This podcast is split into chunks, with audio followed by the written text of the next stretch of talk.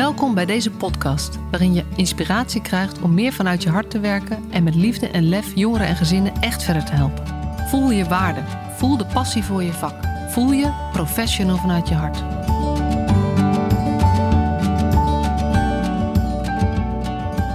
Welkom weer bij een nieuwe aflevering van de Professional vanuit je hart podcast. En vandaag een aflevering die al heel lang in de lucht hing. Ik ga namelijk in gesprek met Anita van Maurik. Wij kennen elkaar al een aantal jaren hebben elkaar geregeld gebeld om eens uit te wisselen en van gedachten te wisselen en adviezen uh, over en weer te gooien. En um, ja, Anita die zit um, uh, op allerlei manieren zit zij in ons grote jeugdzorg-zorglandschap. Uh, en ik kwam niet helemaal uit de introductie, dus daar hebben we even voorbesproken.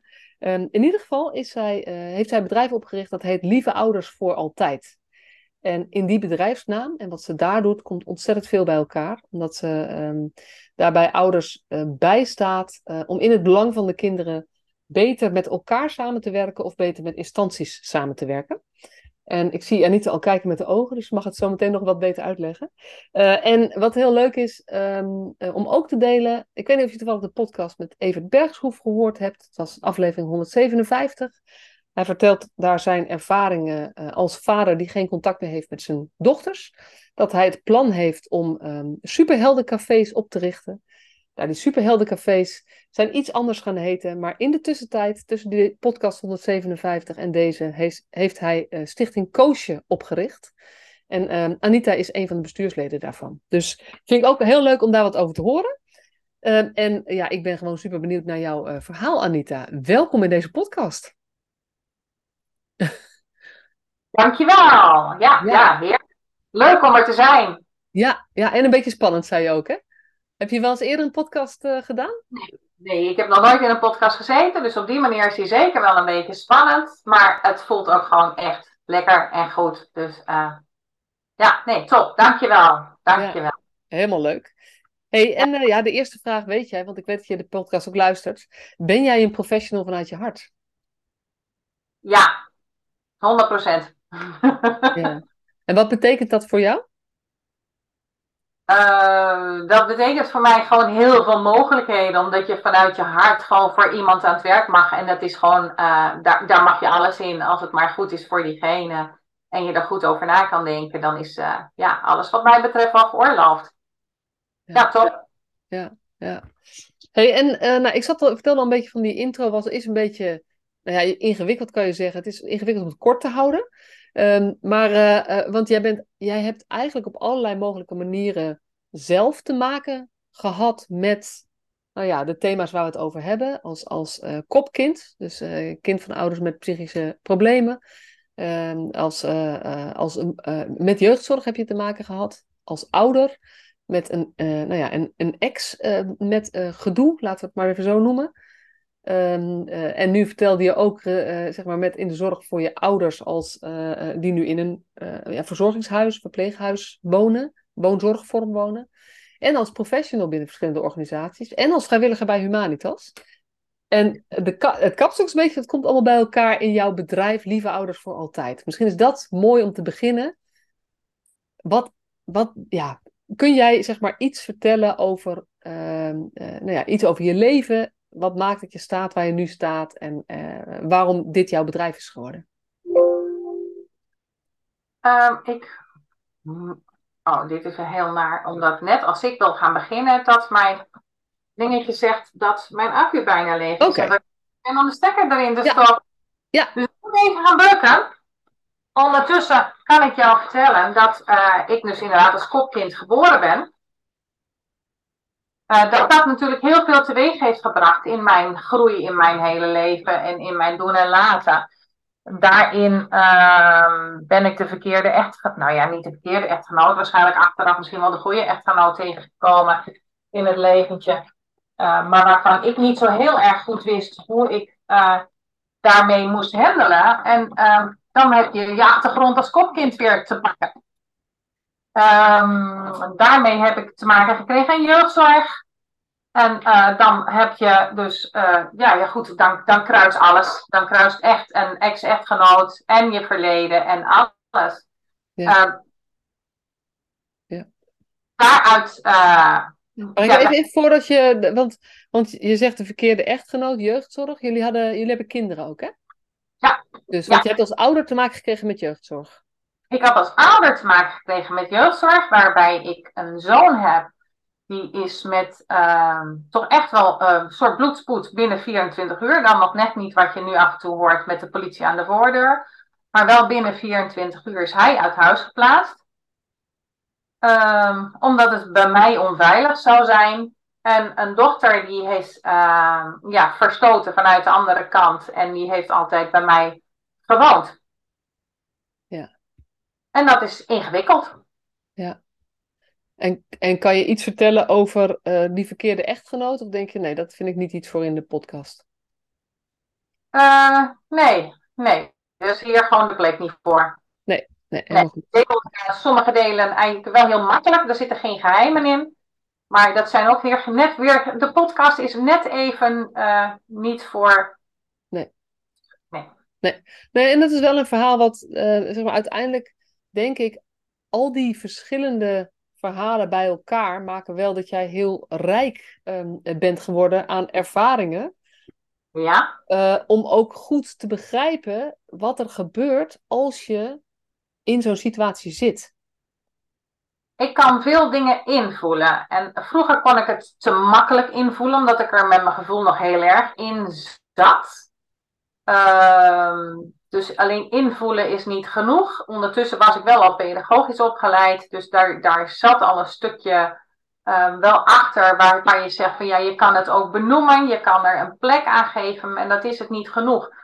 Ehm, wat er daarna is gebeurd, is dat ik heel veel aan scholing heb gedaan. En eh, dan heb je gewoon scholing in jezelf te doen. En eigenlijk, ik heb ook wel deels de opleiding van social work ook gevolgd op HBO.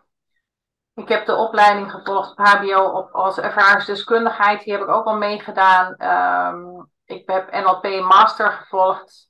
Het is gewoon heel veel eh, bij jezelf te raden gaan en te kijken wat je kan en hoe je daar doorheen komt. En op dat moment dat je dat doet, dan vul je inderdaad gewoon je tassen heel erg met allemaal tools. Alles wat je wel al bij je had, wat je je leven lang hebt beleefd en hebt meegemaakt, die, die had je wel al bij je. Maar die kon je niet inzetten als tool. En op dit moment voel ik me ongelooflijk rijk inderdaad door het leven wat ik heb geleid. Omdat ik hem als tool in kan zetten en daarmee uh, dus wel heel veel in kan voelen en mee kan leven. Maar um, dat niet hoeft te voelen als bezwaar of als zwaar, maar als mogelijkheden. Omdat je dan weet, je, je weet gewoon zelf ook de way out. En als die er voor mij is, is die er voor iedereen. En dan mag iedereen op zoek naar zijn eigen way out. En daar mag ik naast staan. En dat vind ik gaaf. Super gaaf. Ja, wat dat betreft ben je natuurlijk ook een, een, een ja, uh, jij laat zien dat ondanks nou ja, heel veel heftige, nare, vervelende dingen die je meemaakt, dat het best wel goed kan komen. Het kan heel goed komen, maar ik laat het meestal niet op die manier zien. Maar ik laat het wel voelen. Ik, ja. ik, hoef het niet meer te laten zien. Je hoeft.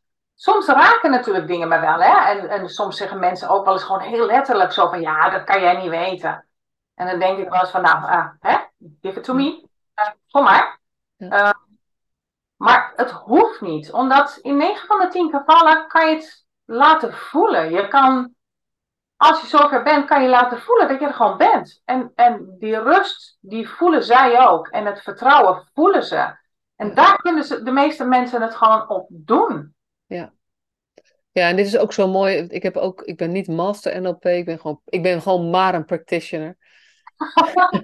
en ik heb altijd een beetje, ik denk altijd, ik doe niet zoveel met NLP, want ik heb dat in een mix gekregen met uh, transactionele analyse en systemisch werk. Maar ik denk, als ik jou weer hoor praten, dit gaat ook heel erg over hoe beter jij bij jezelf kunt blijven, hoe meer je de ander ook ruimte geeft om bij zichzelf te kunnen blijven. Het gaat heel erg over ik en de ander, zeg maar. Wat, wat ik hoor zeggen van uh, dat, dat nou ja, als dingen nog heel rauw zijn voor jezelf, komen dingen ook zo binnen en dan vervloeit dat een beetje met elkaar. Maar op het moment dat jij meer op je eigen plek kunt blijven staan, kun je de ander ook helpen om meer zijn plek in te nemen of te pakken of te, zijn eigen regie weer terug te gaan pakken, stapje voor stapje. Ja, want die hoeft het niet alleen te doen. Terwijl ik eigenlijk weinig doe hoor. Ja. Um, maar het feit dat je ernaast staat, dat je er bent, dat je af en toe de, ja, de goede vragen, de vragen durft te stellen, maar ook echt dat alles er mag zijn. Ja. Ook terug hoort dat weet je, mensen zitten met hele ingewikkelde onderwerpen.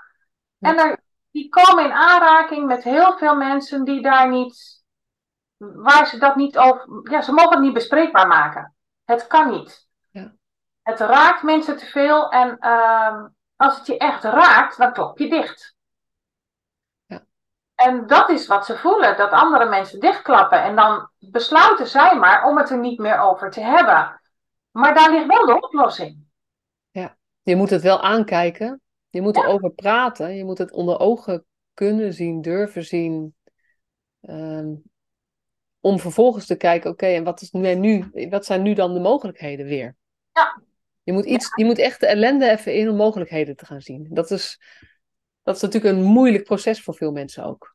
Ja, er gewoon even bij stil mogen staan. Even je mond dicht houden en het, het, het mag er gewoon zijn. Want het er eerst mag zijn, dan kan je daarna denken van oké, maar dat volgt automatisch. Niemand gaat naar het, het mag er zijn de diepte in. Nee het er mag zijn, ga je daarna omhoog. Ja. Dat is mijn ervaring ook hoor. Dingen die niet uitgesproken zijn, zijn, zijn veel moeilijker dan dingen die wel uitgesproken zijn.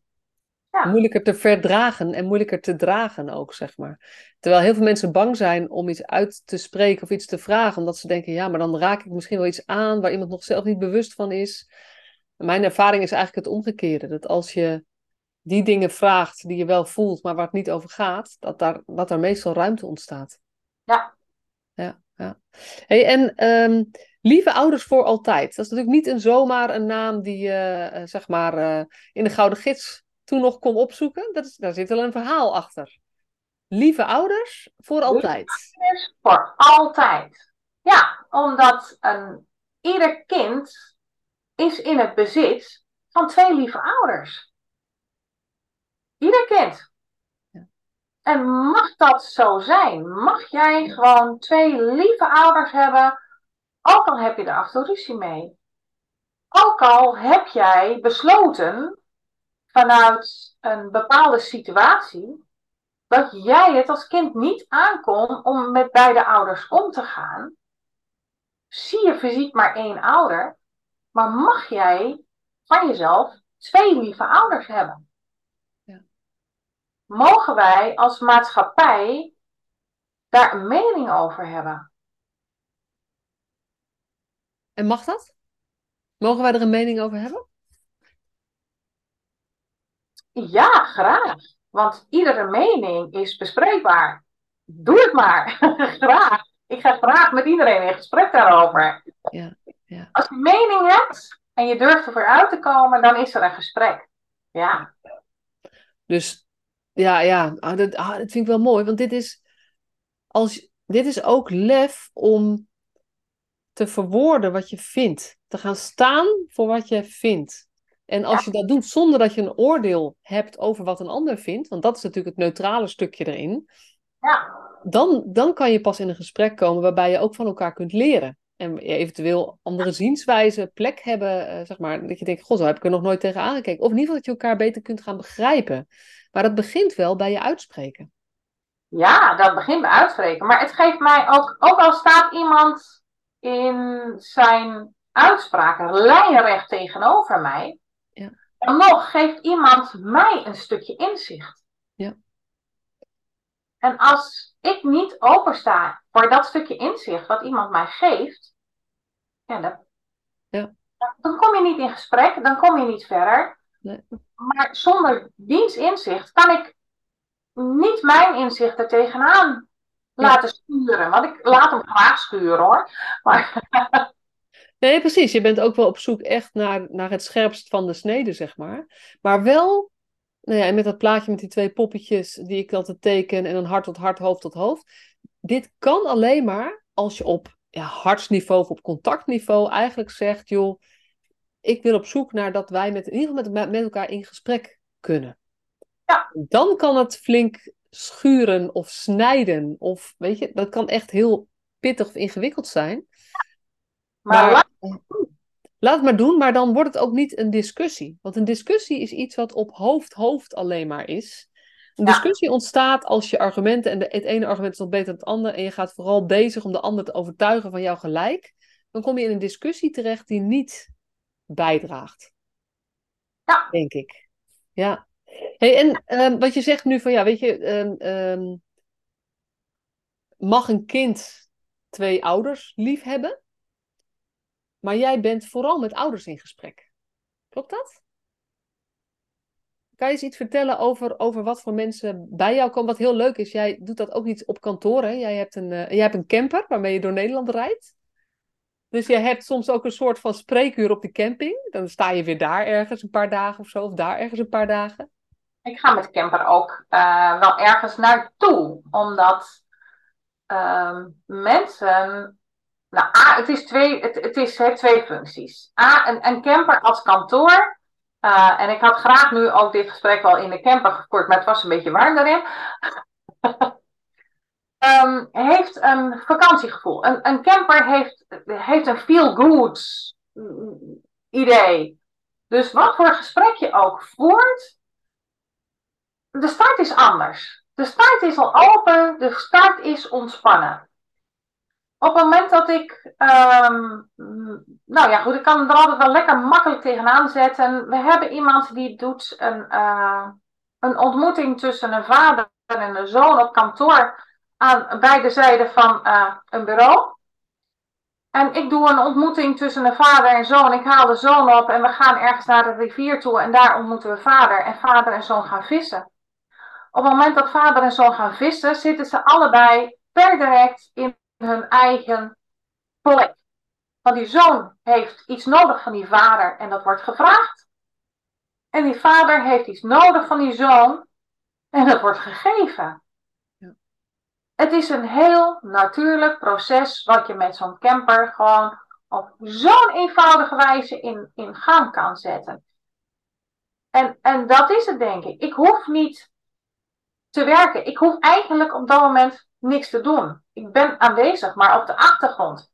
Ja. Het is het creëren van het klimaat wat passend is bij de situatie. Ja. En um, als iets zo min mogelijk moeite kost, dan heb je zoveel mogelijk plezier. Ja, die sluit ook zo mooi aan bij die podcast van mij, hè, van, twee, van uh, Mama, jij hebt heel makkelijk werk, waar, dat, waar we het hier ook over hadden. Die ik zo op aan toen ik die luisterde. Ja, dat was echt zo leuk ook.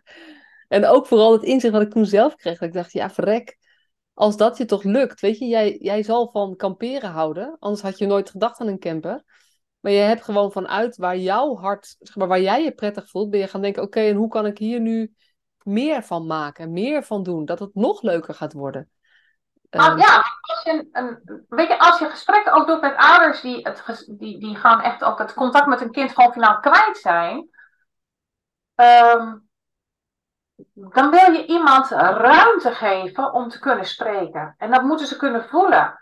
Ja. En um, daar hoort dan soms een stukje gesprek bij. Um, ik, ik, ben ook niet de enige die heel veel verdriet heeft gehad toen afgelopen september mijn hond overleed. Dat waren ook klanten die gewoon, ook een hond zorgt voor afleiding, voor even iets voor zichzelf, um, maar ook juist voor verbinding.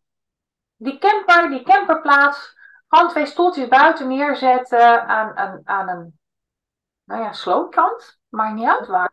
Ja. Dat zorgt ergens voor. Een kind kan makkelijker bij zijn gevoel om te praten op het moment dat hij daar niet mee bezig is. Die is met die hond bezig en ondertussen kletst hij wel. Ja. En dat is niet om onbewust dingen uit te willen horen, maar gewoon probeer maar gewoon eens te vertellen wat er echt in jou leeft. Want dan komen we ergens.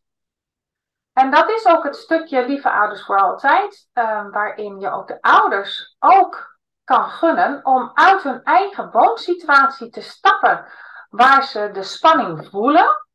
En of dat nou de spanning is omdat ze nog bij elkaar zijn en er een andere ouder bij woont, of de spanning is omdat hun kinderen ieder moment thuis kunnen komen en ze willen hun emoties niet tonen op dat moment.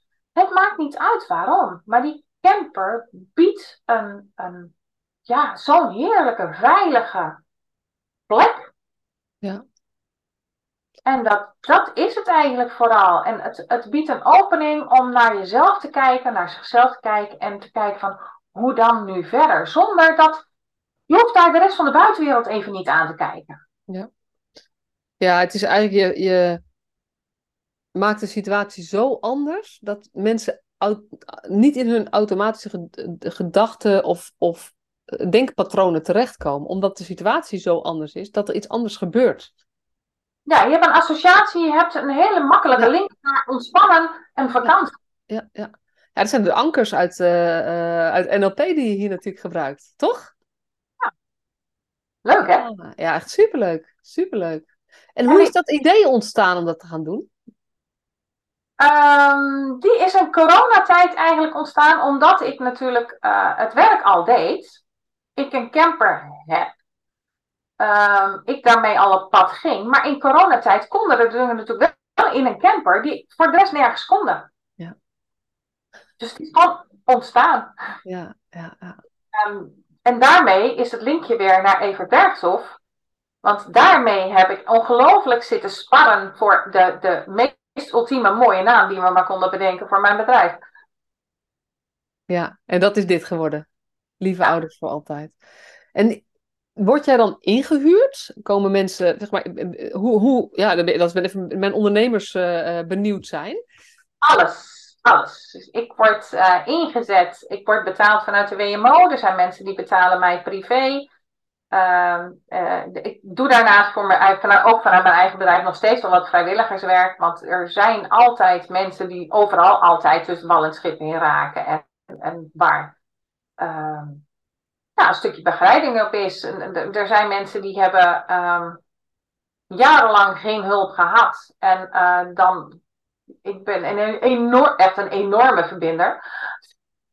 Dus ik knoop alle uh, mensen die nodig zijn uit het informele en het formele netwerk, knoop ik aan elkaar. En soms ben ik gewoon dan, dan gewoon maar op vrijwillige basis nog even de missing link overal tussen iedereen. Dus jij zou zeg maar in theorie, als dat past, ga je naar de tietje extra deel. Als het zeg maar daar nodig is en dan nodig je bij wijze van spreken de mensen uit die belangrijk zijn. Kom eventjes een borrel doen, nee, niet, een kop koffie drinken op de camping. Zeg maar dat in theorie. In theorie, ja. Zoiets, zo, zo ontstaan ideeën bij jou. Zo ontstaan ideeën, gewoon in mogelijkheden. En soms doe ik ze ook nog steeds online. Want het ja. ontbreekt mij natuurlijk ook echt aan tijd om heel Nederland altijd maar door te crossen. Uh, maar ik cross wel, uh, ja, online of met de camper of whatever, wel door Nederland heen. Ja, ja, ja. ja. En ook werk, ja. ja, overal. ja, mooi hè? Ja, ik vind het echt, uh, ik, ja, het, het, inspireert mij wel. Ik vind het wel heel leuk. Maar goed, het, het zal nog wel zijn, zo zijn, ik hou ook van kamperen. Dus ik snap dit meteen. en ik denk ook meteen, het ontregelt mensen ook op een bepaalde manier.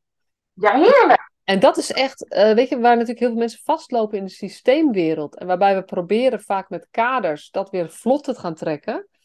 Maar het eigenlijk uiteindelijk steeds meer vastdraait. Zoals natuurlijk ook het, het proefschrift van uh, Sharon Stellaert, uh, Boemerangbeleid, zo laat zien.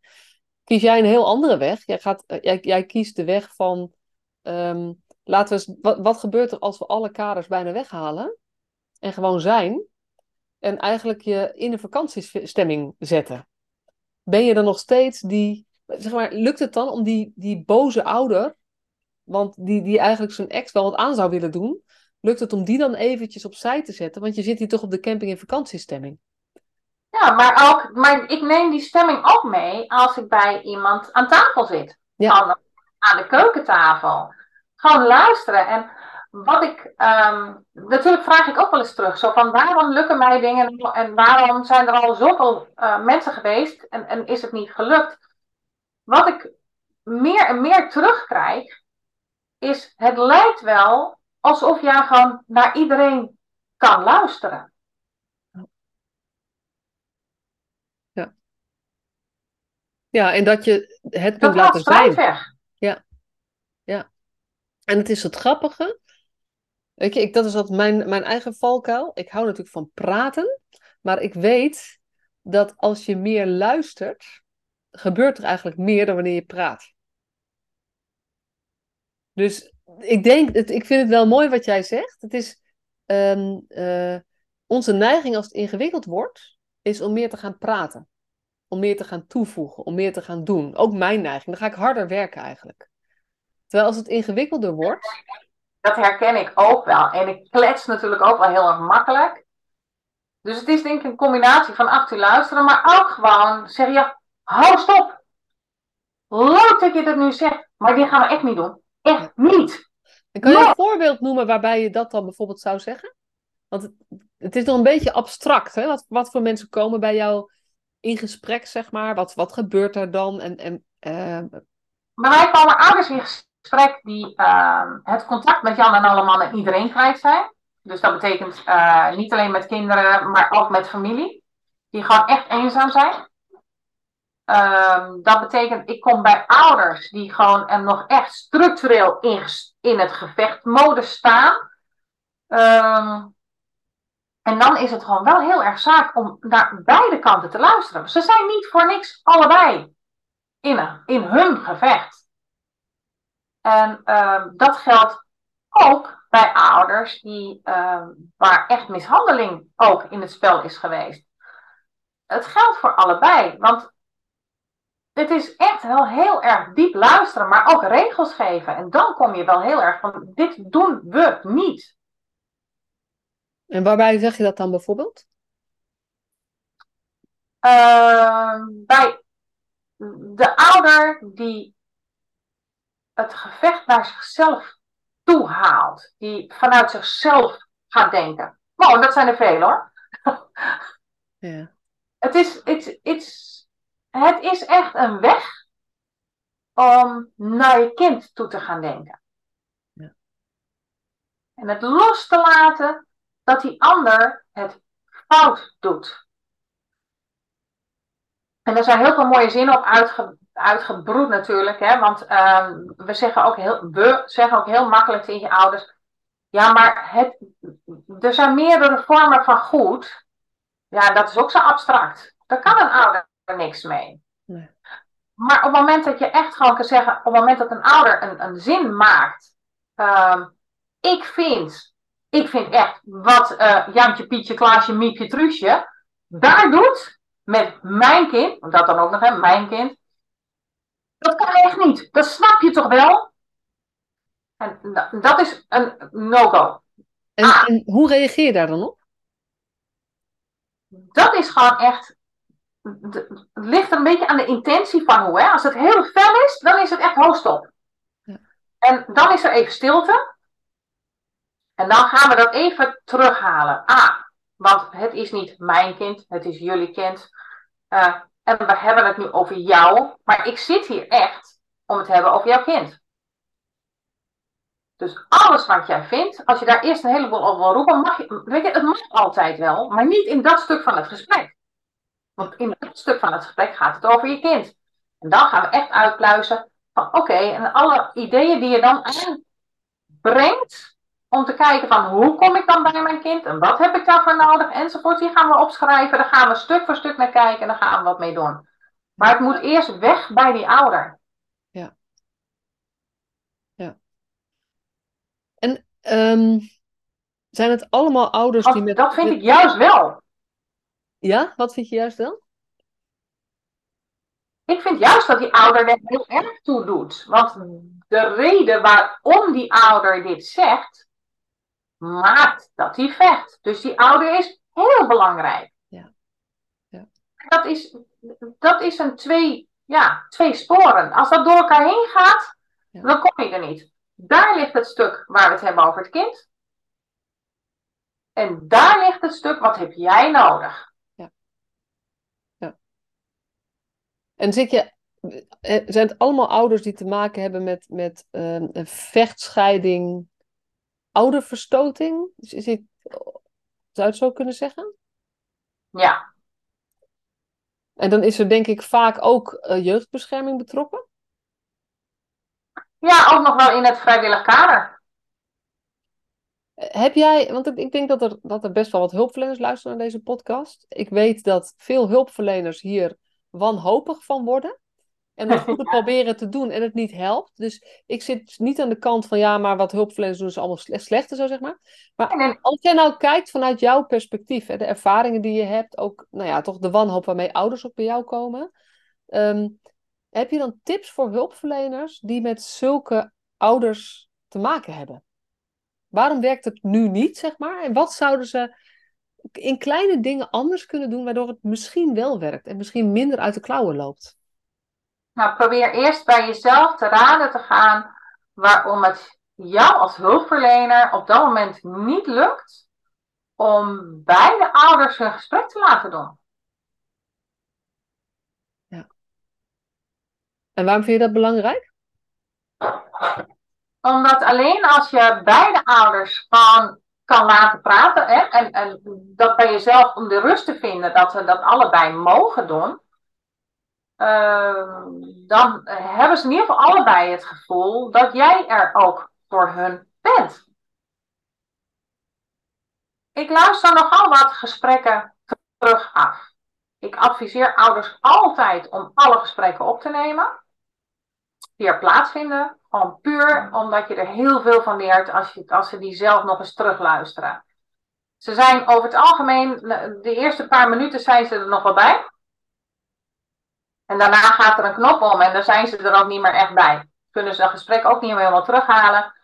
Uh, dus mijn advies is altijd: uh, neem het op. Of ik ben er gewoon sowieso al bij, maar ook als ik erbij ben, neem het op. Want het is gewoon belangrijk voor jezelf om terug te luisteren, want daar leer je van. Je leert van je eigen reacties. Ja. Dus als je, en als we er terug gaan luisteren, het gebeurt echt heel veel dat twee ouders bij een hulpverlener komen en uh, die mogen een verhaal gaan doen. En er is er altijd, dat is een beetje open wie er begint. Dus er is altijd iemand die het liefst begint van de twee ouders. Die is er altijd. En die start. En die mag zijn verhaal doen. En dan komt de andere ouder. Die mag daarna het verhaal doen. En die begint met een ander verhaal. En ik schrik ervan waar, hoe vaak ik dan hoor dat binnen een minuut het gesprek wordt afgekapt, omdat de hulpverlener zegt, maar nu plaatsen jullie mij ertussen. Dit ga ik niet doen. Ja. En hoe verklaar je dat? Dat is denk ik um, grotendeels te, te wijten aan het feit dat ons dat geleerd wordt. Ga er niet tussen zitten. Ja. En ik vind dat een verdraaid slecht advies. Leg uit. Op het moment dat je er wel tussen gaat zitten, dan geeft dat rust. Ja. Dus wat heb je als hulpverlener nodig om het wel te doen? Ja, het is wel grappig, want ik heb het hier in trainingen wel eens over. En dan teken ik ook, uh, uh, dan gaat het veel meer over triades en zo, dus dat is de systeemtheorie. Weet ik niet alles van, maar wel een klein beetje. En ik ben het heel goed in om met een klein beetje kennis toch een, een goed verhaal te maken. Maar dan kan je zo'n driehoekje tekenen met ouder uh, en ouder en kind. En dat de ouders, zeg maar, slechte, slecht contact hebben, slecht en elkaar zwart maken. En dat het kind probeert met allebei goed contact te hebben. En dan, dat is dan nou ja, het loyaliteitsconflict van Notch. Zoals we dat hebben, daar hebben geleerd van de contextuele theorie. En wat je, wat je eigenlijk nodig hebt, zeg, leg ik dan uit, zijn andere mensen die in datzelfde loyaliteitsconflict gaan staan. Want als jij dat doet, dan gebeurt er al iets in dat het kind minder alleen is in die positie. Dus als jij als hulpverlener ook voor kiest om met beide ouders probeert goed contact te houden, en dat is rete zwaar, maar op het moment dat je dat doet, maak je het voor het kind makkelijker. Maar dan moet je dus loslaten dat je denkt dat je weet hoe het zit. Of dat je denkt dat je weet wat goed is. Maar het is, ik ga het, het is niet rete zwaar.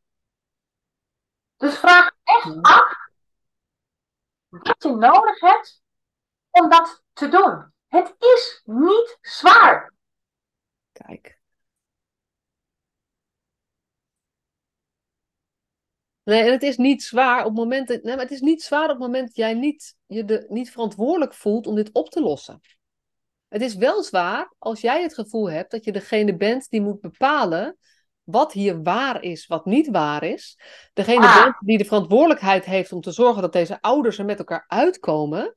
Want dan ben je meer dan alleen maar iemand die met beide een goede relatie wil hebben. Dan voel je je ook verantwoordelijk voor de oplossing. En dat maakt het volgens mij zwaar. Ja, maar dan heb je dus inderdaad, wat ik zei, dan heb je iets nodig. Je hebt inzicht nodig. Want als je de, de stelling aan- aangaat, als je dit doet, is het niet zwaar. Punt. Ja. Voelt het alles wel zwaar, dan denk je, oké, ik mis iets of ik heb iets maar Ja. zijn, het is niet zwaar. Nee, ik vind het wel leuk. Dit is ook een beetje omdenken natuurlijk. Dit is ook eh, kijken naar waar. eh, eh, wat, wat, wat gebeurt er met taal en met je eigen focus. Als we elkaar, zeg maar, nou ja. Als je kijkt in, de, in ook gewoon binnen onze sector, hoeveel er gesproken wordt over hoe zwaar het is om hiermee te werken, betekent dat we het ook zwaarder maken door het zo te noemen. En als Ja, we andere. Ja, Dus dus die, dat woord complex. ja. Ja, ja, ja, ja. Maar zou je er dan tegen, eh, tegenover eenvoudig willen zetten? Wil je zo Nee. ver gaan? Nee. Nee. Het is gewoon wat het is. Weet je, we moeten gewoon dingen laten zijn zoals ze zijn. Als mensen in een, eh, in een echtscheiding zitten, noem dat dan gewoon in een echtscheiding zitten. En je mag, ik mag toch verwachten dat ook mijn collega's kunnen kijken in, in welke fase van die echtscheiding je zit. Ik mag dat toch verwachten van mijn collega's. Ja. Dat doe ik ook. Ja. En op Ja. ouders in een stukje wat langer blijven hangen, dan is het niet complex. Dan mag je toch gewoon zeggen, hé, hey, ze blijven iets langer in dat stuk hangen. Dus daar is hulp bij nodig. Ja, en zeker omdat in zo'n fase, om zo'n, in zo'n echtscheiding, wat het sowieso doet, is een beroep doet, het, zeg maar, het, het, het haakt ook oude pijn. Het raakt oude pijn. Dus mensen die een, die een eh, verleden hebben met, met meer verlieservaringen, eh, ingewikkelde hechtingsrelaties, eh, zeg maar, die ook thuis zelf vanuit hun eigen jeugd dingen meegenomen hebben, is het, in een, het, is het een veel moeilijkere opgave om een echtscheiding op een rustige manier ja, af te handelen of te regelen of te doen, zeg maar. Dus je krijgt een soort van, ja, misschien, ik weet niet of ik wil het woord trauma er niet meteen ingooien, maar wel, het is oude pijn, een nieuwe pijn die bij elkaar komt en dat kan ook exploderen, soort van. Nou, je, je hebt heel veel triggers. Ja. Ja, maar ik vind, ik vind er ook echt wat van. Want ik, daarmee, ehm, er zijn natuurlijk ook best wel heel veel echtscheidingen waar gewoon echt geweld wordt gepleegd. En die krijg je alleen maar boven als je er bent. En gewoon de goede vraag stelt en kijk, waar sta je? En vraagt het dan ook ehm, dat ook in, en daar begon je natuurlijk eerder wel mee, ook in een situatie waarin geweld gepleegd wordt, als je dat boven tafel wil krijgen en daarover het gesprek wil kunnen voeren, vraagt het dat je niet bevooroordeeld bent dat de geweldpleger de dader is en ehm, degene die geweld ervaart, zeg maar, het slachtoffer is. In Nee, die zin dat het, een, dat het ook iets is wat gebeurt in dynamiek, waar, waar ja. Dus het vraagt wel iets van ja, nou, neutraliteit niet helemaal. Nou, nee, nee, want een dader is wel gewoon een dader, hè? Zo Ja. is het ook. Ja. En, en dat mag ook gewoon benoemd. Ook naar de dader zelf toe. Want Ja. je mag best wel gewoon. Je mag Maar het is het verschil tussen een dader noemen en hem, eh, en hem zeg maar, eh, compleet ver, verketteren. Dat is een verkeerd woord, maar compleet zeggen ja, en het is dus allemaal jouw schuld. Er, er is, daar is een verschil in. Want, de- ko- maar dat, dat doe je niet als je continu in je hoofd hebt dat ook zijn kind zich heeft te gaan verhouden Ja. naar die vader die mogelijkerwijs wel een dader is. Maar dan heeft hij een plek. En die gaat hij pas krijgen als je mag benoemen. Ja, dus wat nodig is eigenlijk, dat ook de, de professionals die hiermee te maken krijgen, en dat kan in de jeugdzorg zijn, dat kan binnen de WMO zijn, dat kan binnen de vrouwenhulpverlening zijn, dat kan op, eigenlijk op allerlei plekken, in de ouderenzorg kan je dit zelfs ook tegenkomen, dat je niet gaat afvragen wie is de schuldige dat dit gebeurt, maar dat je veel meer kijkt van wow, dit, dit moet stoppen. Want dat is natuurlijk, als er sprake is van geweld, en dat kan emotioneel geweld zijn, dat kan fysiek geweld zijn, dat kan seksueel, het kan allerlei vormen van geweld zijn. Ja. Um, dit moet stoppen. Dat is natuurlijk wel de stelling. Gewoon, ja, dat is wel je verantwoordelijkheid om dat ook te noemen.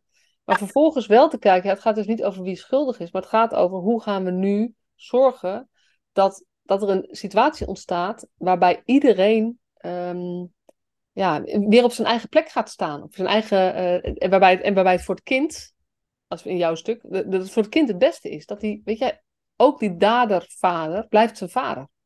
Ja, en dat, dat mag, ja. ja. Dat mag gewoon helder zijn. Dus ik, ik spreek eigenlijk nooit vanuit een, een, een schuldige, nee. maar wel over hoe de situatie is. Ja.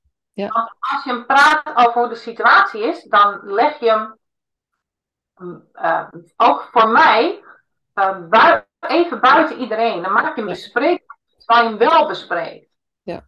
Ik kijk de mensen er zeker wel bij aan. Ja. ja. Ja, maar je maakt het ook feitelijker. Je gaat weg van het oordelen, uh, dat jij een oordeel hebt over wat goed is, wat fout is. Maar het gaat over de situatie waarin dingen gebeuren die onacceptabel zijn. Punt.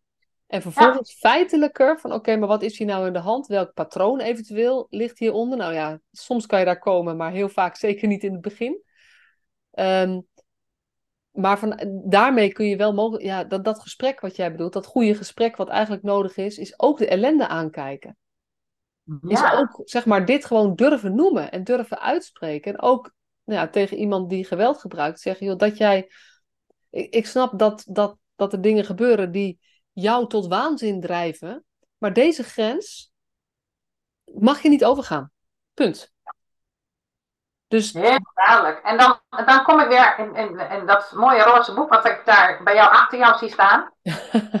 liefde en lef. Ja, liefde en lef, ja. Ja.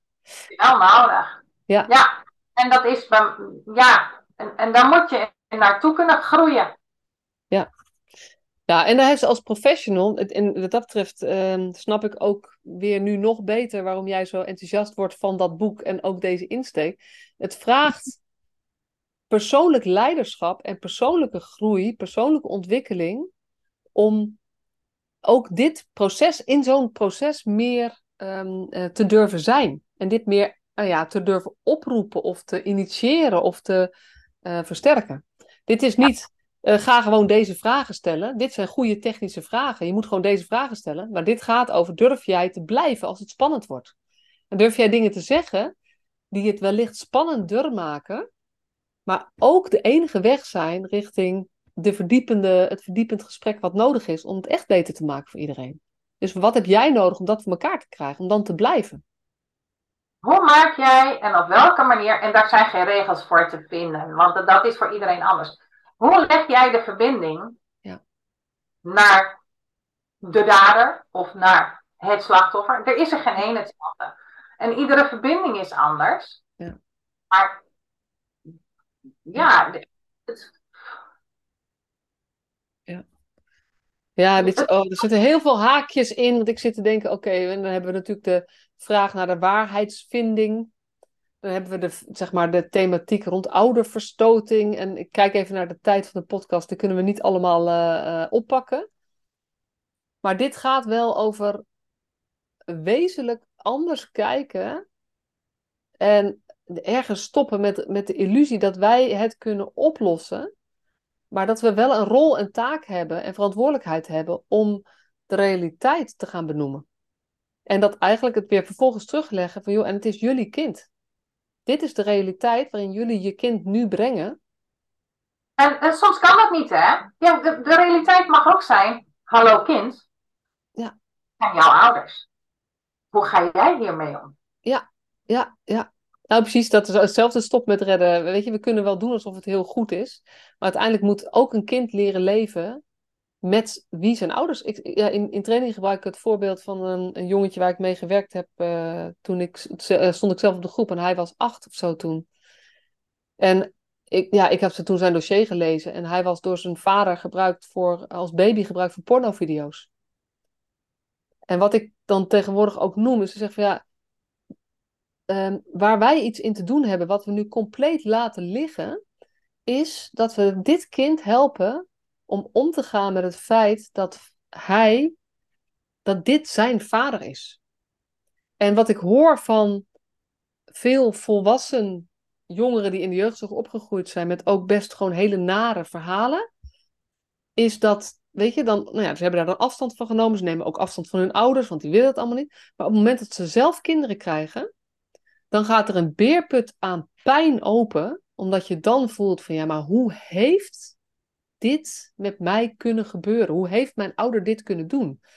En wij in de hele jeugdzorg, vind ik, en ook de volwassen psychiatrie, op het moment dat je werkt met een ouder en er zijn daar kinderen in het gezin, en ook in de gehandicaptenzorg op andere plekken, dit thema, deze systemische onderlaag, daar moeten we met elkaar over hebben. En dat is eigenlijk wat ik je ook hoor zeggen over dat lieve ouders voor altijd, gaat over die systemische onderlaag. Hoe krijgen we die op tafel? En hoe kunnen we het daar met elkaar over hebben? Nou, dan ben ik met Joke de van de VSNO ben ik daarover in gesprek. Ook van, zet mij in op scholen. Ik, maar ik heb maar 24 uur in een dag, zo jammer. Ehm, ik ben ook in gesprek met scholen. En ehm, dan krijg ik van de week ook van een bestuur van een school van... Oh, maar ik heb ook al een keer op het VO gezeten. En daar houden we de kinderen natuurlijk gewoon verantwoordelijk, hè? En die mogen zelf kiezen en die mogen zelf dit en die mogen zelf dat. Maar oh, wij hebben hier dus op basis. Misschien moeten wij hier de basis voor gaan leggen op de basisschool. Ja. ja. Dat hebben we nog niet gedaan. Ja. Nee, maar dit, is, maar dit gaat wel over het vergroten van bewustzijn. Waar ik natuurlijk bij professionals, nou ja, waar ik probeer een bijdrage aan te leveren. Om ook meer op deze manier en die levensloop te gaan kijken. Weet je, het is niet alleen wat we in het hier en nu zien en wat een kind nu wil of wat hij nu zegt. Maar het is juist onze verantwoordelijkheid om ook te zien dat wat een kind nu roept of zegt of als oplossing ziet, op lange termijn problemen kan leveren, opleveren in het leven. En ik denk als wij kinderen niet meer helpen om om, om te gaan met, met waar ze vandaan komen, wie ze zijn, wat hun achtergrond is, ja. En durf jij zo naast een kind te gaan staan, en zo lang naast een kind te gaan staan, dat jij op een gegeven moment weet of dat het de waarheid is, ja. wat een kind zegt, of dat het zijn overlevingsstrategie is. En kan je niet anders? Ja. jij, ben jij iemand die dit ziet? Ja. Ja, en durf je de tijd, durf je los te laten dat je dat snel moet weten? Want dat is ook, hè, de tijdsdruk die mensen voelen is enorm. Nou, en ik hou niet zo van het vertragen en verdragen, want dat is ook zo'n slappe term geworden. En tegelijkertijd gaat het daar wel over heb je het lef om te zeggen dat je het nog niet weet. Dat je het niet weet en dat je misschien wel nooit het zult weten. En heb je het lef om in patronen te gaan kijken in plaats van andere dingen. Ja, precies. Oh. Er zijn heel veel thema's, hè? hey, waar ik nog even uh, als laatste thema, Stichting Koosje. We hebben een podcast van, uh, van Evert en die vertelt daar over zijn eigen proces. Ook nou ja, wat jij nu vertelt, hij heeft dat vanuit zijn eigen ervaring gedeeld. Van dat hij vanuit boosheid gegaan is naar zichzelf kijken. En nu zegt, ik gun alle ouders die te maken krijgen met ouders, ouderverstoting. Of hun kinderen niet meer zien. Om eigenlijk te kijken naar, oké, maar wat kan ik, wie ben ik nu als mens? En hoe kan ik gewoon uitnodigend blijven voor de kinderen die ik nu niet meer zie? Heel mooi. En hij zei, ik, ik gun mensen contact met elkaar. Ik wil superheldencafés oprichten. Nou, dat hebben we gedaan. Um, ik, ik mag naast Evert staan hierin. Daar word ik ook helemaal warm van. Um, Stichting Koosje is een overkoepelende naam. Vanuit koosnaam van, van kinderen. Vandaar de Stichting Koosje. En uh, de herberg is wel wat er gaat gebeuren. Er zijn in, in Vlaardingen en in Breda zijn er al herbergen geweest. Waarin op dat moment, op die plek, er gekeken wordt naar wie wil aansluiten die daar in die omgeving woont. En het is echt puur bedoeld om uh, vanuit de meest positieve manier van omdenken met elkaar ehm, het contact te leggen, te behouden en elkaar te sterken vanuit de positieve drive. Uh, omdat bijna, er zijn echt heel veel ouders die hun kind niet zien. Heel veel.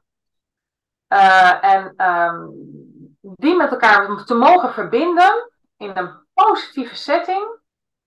Uh, en meer niet. Eigenlijk ja. gewoon meer niet. Ja. Ja. Dat. Ja. ja. Ja, en dat is heel mooi. En jij hebt dat natuurlijk met je camper ook al een aantal keer gedaan. Dat je zo'n soort open huis uh, hebt gedaan op de plek waar jij op dat moment stond. Dus um, omdat het zo steunend is ook om met, weet je, de, de, de pijn die je voelt als ouder als je je kinderen niet ziet, is gewoon moeilijk uit te leggen. En het is heel fijn om dat te kunnen delen met anderen die het snappen zonder dat je hoeft uit te leggen hoe het voelt. En vanuit die steun kun je zoeken naar, oké, en hoe ga ik hier nu mee om? Ja, en ik vond het echt, want in december hebben we dat inderdaad uh, dan mogen doen bij AFAS. We mochten meer dan 100 man uitkiezen. En even dacht, wauw, daar gaat het op storm lopen. Maar ik loop al iets langer jaren mee. Dus ik had zoiets van, nou, ik moet nog zien dat ons dat gaat lukken. Want ouders in deze setting, die voelen zich niet geroepen om samen te komen. Want die zijn bang. Die zijn bang voor meekijkende ogen. Die zijn bang voor, uh, nou ja, overal bang. Punt. Dus het is heel erg moeilijk um, om al tien man bij elkaar te krijgen. Dus dat we uh, de setting zo veilig hebben kunnen houden. En zo intiem hebben, hebben weten te houden voor 100 man. Ja. ja, ja, dat is gaaf. Dat is kippenvel, dat is tranen, dat is herkenning, dat is erkenning. En, uh, en daaruit ontstaat uh, hoop. Ja, en dat is wel mooi, hè? want jij zegt herkenning, erkenning. Dan moet ik meteen denken aan de podcast met uh, Greet Vonk over posttraumatische groei. Ja, ja. Dit, hier gaat het over. Dus dat is nog wellicht een link. Ik weet niet of jullie die al gelegd hebben, maar dat zou nog eens een verrijking uh, kunnen zijn. Hey, ja. Omwille van de tijd moeten we het hierbij laten. Ik heb nog zoveel. Nee hoor. Ja, nee, dat weet ik. Um, weet je, Stichting Coach heeft een eigen website. Stichtingcoach.nl, denk ik. Of coach.nl, wat is het? Uh, ja, Stichting Coach stichtingcoach.nl. Als mensen meer willen weten van jou, hoe kunnen ze jou het makkelijkst vinden? Anita, at lieveoudersvooraltijd.nl Ja, en je hebt ook... Nee. Wat is het? .nl, ja. .nl, gewoon .nl, ja. Op zich met zo'n Nederlandse bedrijfsnaam is .nl ook gewoon het meest logisch. Dus dat komt goed. Uh, je bent ook op, uh, op uh, LinkedIn actief. Ik ben op LinkedIn actief, ik ben op Facebook. Ik heb al honderd keer gedacht, ik moet een website hebben. Nou, misschien ooit. Misschien ooit, ja. misschien ja. ook gewoon niet. Nee, nee precies. Blijven wie ik ben. Ja. En is er nou, als je als laatste een, een oproep zou mogen doen aan luisteraars van deze podcast. Ik denk vooral de professionals. En het mag van alles zijn. Dus het mag zijn, zeg maar, ga als je, dat mag een soort verkapte tip zijn, maar het mag ook zijn, neem dan en dan contact met mij op of zoiets. Wat zou dan jouw oproep zijn aan de luisteraar? Oh, jeetje. Jeetje. Nou, niet neem allemaal contact met mij op, want dan word ik gek. Um, luister alle podcasten van Masha. Tips in. Er zit zoveel in. En kom ik er nog niet uit? Ja, ja. Dit vind ik wel echt. Dit is niet voorbereid, lieve mensen. Dit is, overvalt mij ook een beetje. Dankjewel voor de credits. Uh, ik maak ze met liefde. Maar ik maak ze vooral ook omdat ik hoop dat mensen er veel aan hebben. En uh, ja, ik, weet je, ik hoor dat niet altijd terug. Maar van jou heb ik het een aantal keer al teruggehoord. Dus dat is echt heel fijn. En um, ja, daar maak ik ze voor. Dus fijn, dankjewel. Ja, en luister, blijf luisteren. Want op ieder moment in je leven ben je toe aan iets, aan iets nieuws. Ja. Gun jezelf de kans en blijf luisteren. En ja, meer is het eigenlijk niet. Precies, blijf luisteren. Blijf bij jezelf en uh, uh, verrijk jezelf met ervaringen door ze ook te verwerken, te doen enzovoort. En uh, op die manier kan je het meest betekenen voor de mensen die je tegenkomt in je leven. Ja, en als iemand luistert die zegt van, joh, maar dit willen we eigenlijk verhaal nog een keer uitgediept hebben in een groep. Ja, bel mij, uh, mail mij. Um, Hoe meer kinderen ik kan, weet je, hoe meer professionals ik eventueel kan bereiken, dat wil ik ook op scholen doen, hoe meer kinderen geholpen zijn. En ehm, ik ga aan op ieder kind dat ik kan helpen. Heel mooi. Dankjewel.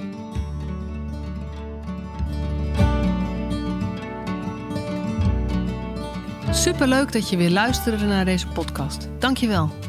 Nog even kort een paar belangrijke dingen.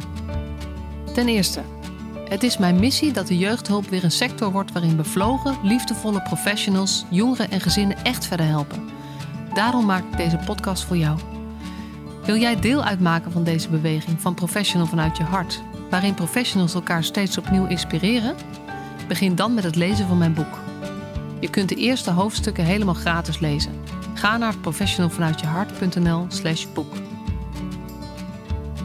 Ten tweede, wil je alle podcastafleveringen overzichtelijk onder elkaar? Abonneer je dan op deze podcast. Klik in je podcast-app op de button subscribe of abonneren. En elke keer als er een nieuwe podcastaflevering gepubliceerd wordt, ontvang je automatisch een berichtje. Ten derde, ondersteun je mijn missie? Geef me dan een review via je podcast-app, bijvoorbeeld iTunes of Spotify. Op die manier kan ik nog meer professionals bereiken. En ken je een collega voor wie deze podcast ook interessant is? Dan zou het super zijn als je hem of haar de podcastaflevering doorstuurt. Bijvoorbeeld door de link te kopiëren via Spotify. Ik vind het altijd heel leuk om berichtjes te ontvangen van luisteraars om te horen wat je van een podcast vindt, of als je misschien vragen of suggesties hebt. Of als een aflevering je een bepaald inzicht heeft gegeven of er iets in beweging is gekomen. Stuur me dan even een berichtje op masha.professionalvanuitjehart.nl via de website of stuur me een connectieverzoek op LinkedIn.